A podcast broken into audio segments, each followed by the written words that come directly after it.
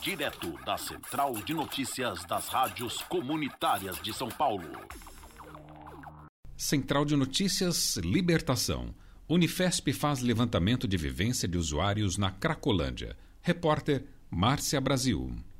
Levantamento realizado pela Unifesp mostra que usuários vivem na Cracolândia há mais de 10 anos. A pesquisa realizada traçou o perfil de Cracolândias em três capitais do Brasil. A Universidade Federal de São Paulo, Unifesp, fez levantamento que a maioria dos usuários de drogas frequentam a Cracolândia há pelo menos 10 anos no centro da capital. Foi traçado o perfil das chamadas cenas de uso, que são os locais em que os usuários se aglomeram entre 2016 e 2020 em três capitais brasileiras: São Paulo, Fortaleza e Brasília.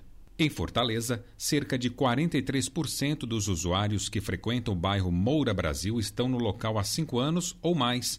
Os dependentes químicos se misturam aos moradores da comunidade que não fazem uso da droga.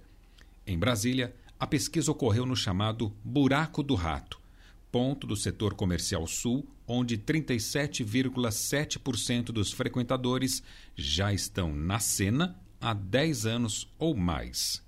Na cidade de São Paulo, em média, 985 pessoas consomem drogas por volta das 9 horas e 30 minutos da manhã de um dia comum.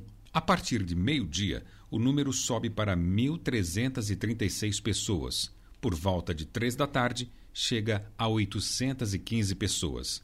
O maior pico de usuários ocorre por volta das 5 e meia da tarde, quando 1.720 usuários consomem drogas no local. Há cerca de 30 anos, a Cracolândia é um desafio para São Paulo.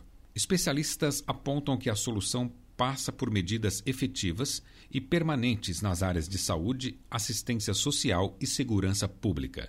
Este programa foi realizado com o apoio da sexta edição do Programa Municipal de Fomento ao Serviço de Radiodifusão Comunitária para a cidade de São Paulo.